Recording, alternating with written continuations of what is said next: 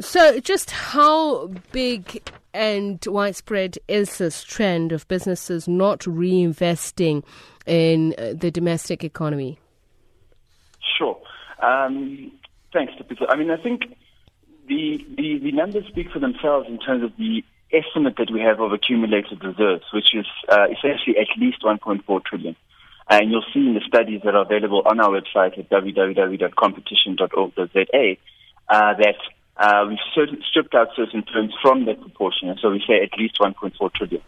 Now, the extent to which uh, individual companies um, may not be investing in the economy, I think varies, of course, and uh, there's obviously sector-specific dynamics as well.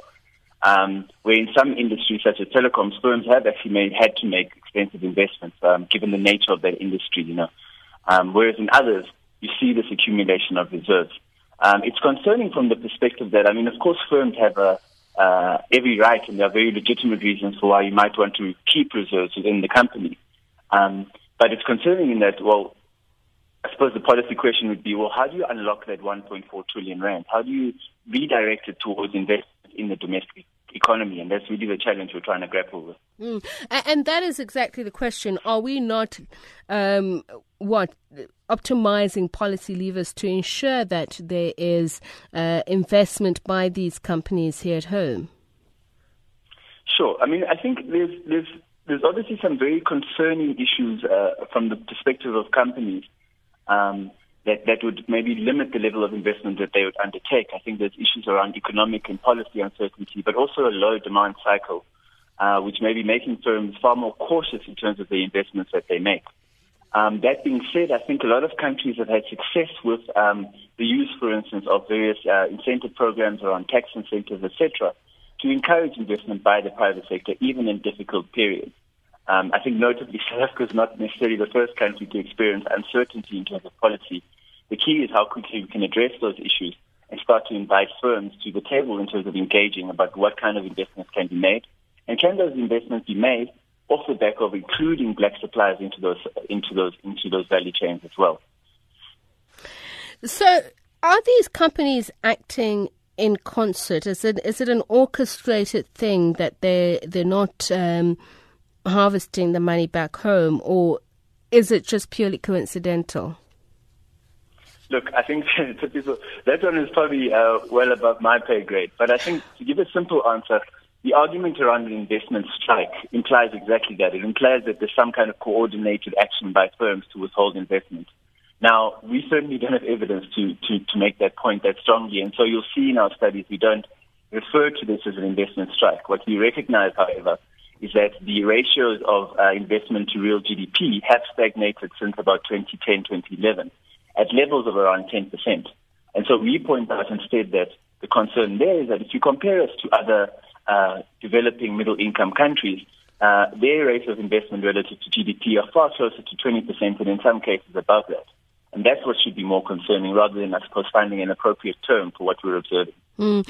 So, the, the companies that are guilty of this, how much of the JSE market capitalization do they represent? Sure. So, I think the the, the estimate relates to firms that would, would fall within the top 50 of the JSE uh, with some controls for some of the larger internationalized firms. So, uh, just to give you an example, the top 50 of the JSE essentially account for 86% of the market capitalization. So, this is a very large representative grouping that we've looked at um, of the JSE. And the black firms, uh, how do they fit into the bigger picture of what we're talking about? Sure. I think you know, I think there's much to be said here. Um, what's notable in terms of the studies, the, the, studies we've conducted, is that there's still a significant absence of large listed black, uh, black-owned firms, owned and operated firms, right? Um, and so what we've argued is that some of the debates around, um, you know, what's the exact percentage of black ownership are perhaps not as, they're important, but perhaps not as helpful. What matters is the substance of ownership. So are black enterprises entering, being able to compete are they owned and operated by black South Africans? And I think that's where the debate should be. And so uh, to address that, we, we, t- we speak about issues around barriers to entry as well. So there's various issues relating to finance, but also various policy constraints, cost constraints, um, uh, and also strategic behavior by incumbent firms, you know, in the form of abuse of dominance or cartel conduct, that essentially makes it very difficult for black firms to enter and compete in these sectors, and ultimately, as you would hope, would grow and start to compete at the highest levels of the JSE as well. So that's essentially how they fit into this picture. Um, it's also important to remember that if we're talking about investment, while the reports talk about the investment behavior of the top 50, for instance, um, these uh, potential black entrants into the South African economy may not be listed, but there may be potentially large firms in future that would make their own investments, and so we see investments increase in that way as well. And so it's important to consider both sides of the story uh, when considering both large firms, but also smaller enterprises that might be able to grow if given the scope to do so. Thank you so much for speaking to us. Uh, Thando Vilakazi is a senior economist at the Center for Competition Regulation.